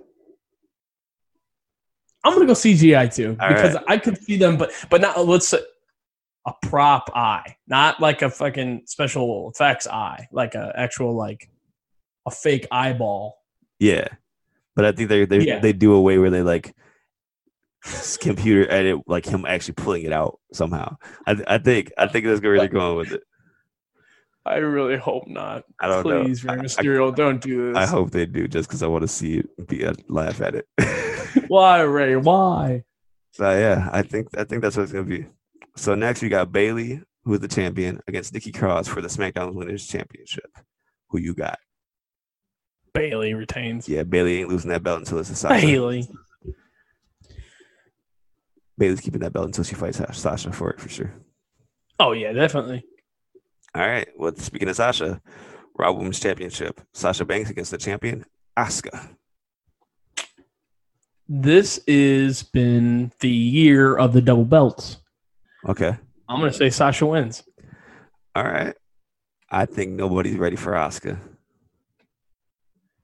Oh, you're gonna you say Oscar's Yeah, gonna win? Asuka. Okay. All right. We got the uh the swamp fight.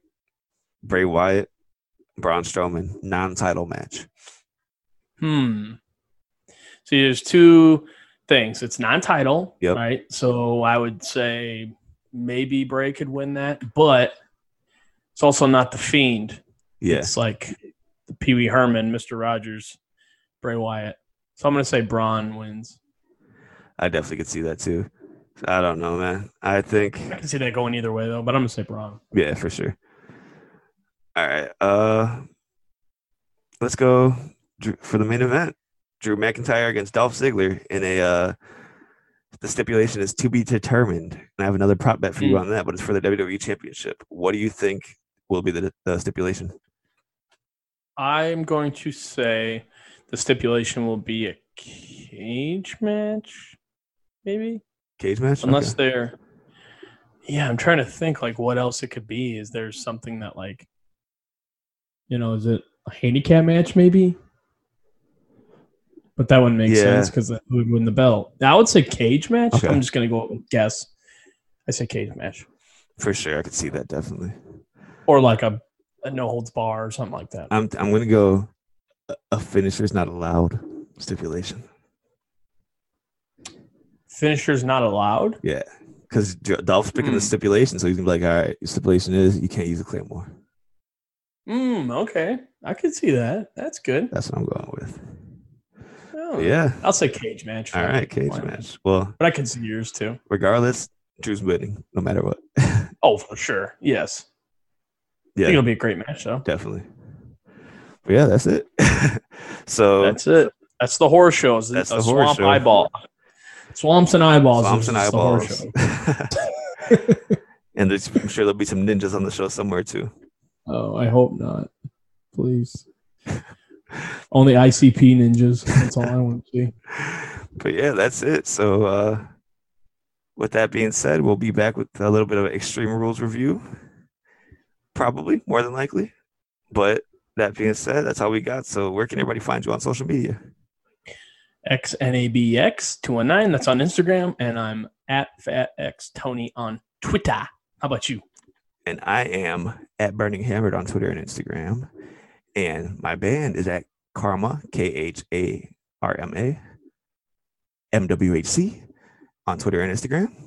And the Go Home Show you can find on Twitter and Instagram. Wait, no, pause that, rewind. you can find us on Twitter at the Go Home Pod and on Instagram at Go Home Pod. And what else? And Facebook. Oh yeah, I did. I did just make a Facebook. You're right. The Go Home Show on Facebook. It's at uh, facebook.com backslash the Go Home Show. So find us on there. I forgot I you made that. Right. Good point. That's all right. That's all you, baby. well, that being said, uh, you got anything else for him? That's it. I'll see you on the other side of the horror show. All right, we'll talk to you after, He the, hor- after the survived. horror show. Hopefully, Rey Mysterio keeps his eyes, but I don't think he's gonna. Nope. Um, Pop it out. With that being said, take care of yourself. Wear a mask. Black Lives Matter. And it's time to go home. Yes, sir.